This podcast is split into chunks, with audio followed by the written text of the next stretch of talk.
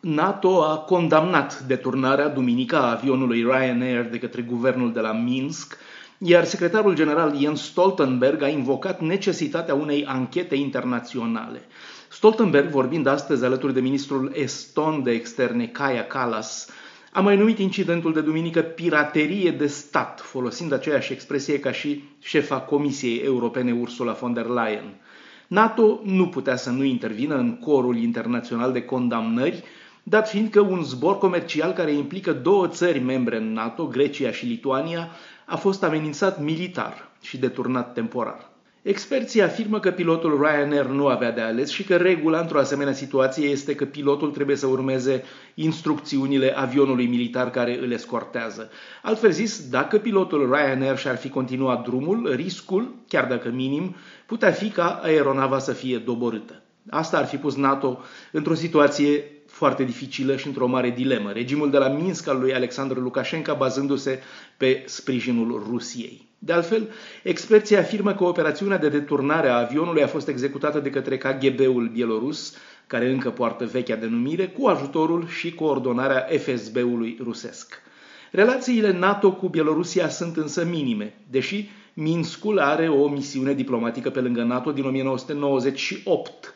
Programe bilaterale începuseră din 1995, când Bielorusia a aderat la programul NATO Parteneriatul pentru Pace. În cadrul acelui parteneriat, militari bieloruși au putut urma cursuri în țări ale NATO și s-a căutat o cooperare în domenii cum este, fără ironie, controlul aerian. Toate acestea s-au oprit în vara anului trecut, 2020, când țările NATO, dar și alianța în sine, și-au exprimat îngrijorarea în legătură cu reprimarea violentă a protestelor în Bielorusia. Bielorusia participă la un NATO Trust Fund, proiect al cărui scop este ca țara să poată să-și îndeplinească obligațiile în cadrul Convenției de la Ottawa în legătură cu interzicerea folosirii, fabricării sau păstrării minelor antipersonal și cu distrugerea lor. Încheiat în ianuarie 2007, acest proiect condus de Canada și cofinanțat de Bielorusia și Lituania a dus la distrugerea a circa 700 de mii de mine antipersonal în Bielorusia. De asemenea, din 2001 încoace, Bielorusia a primit granturi pentru 40 de activități efectuate în cadrul programului NATO Science for Peace and Security. E vorba în special de telecomunicații și de studii legate de Cernobâl.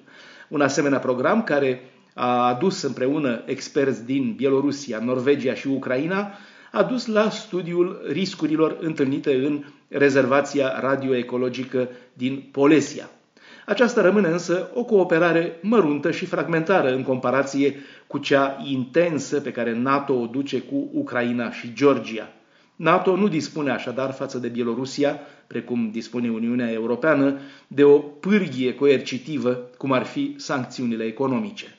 Bruxelles, Dan Alexe pentru Radio Europa Liberă.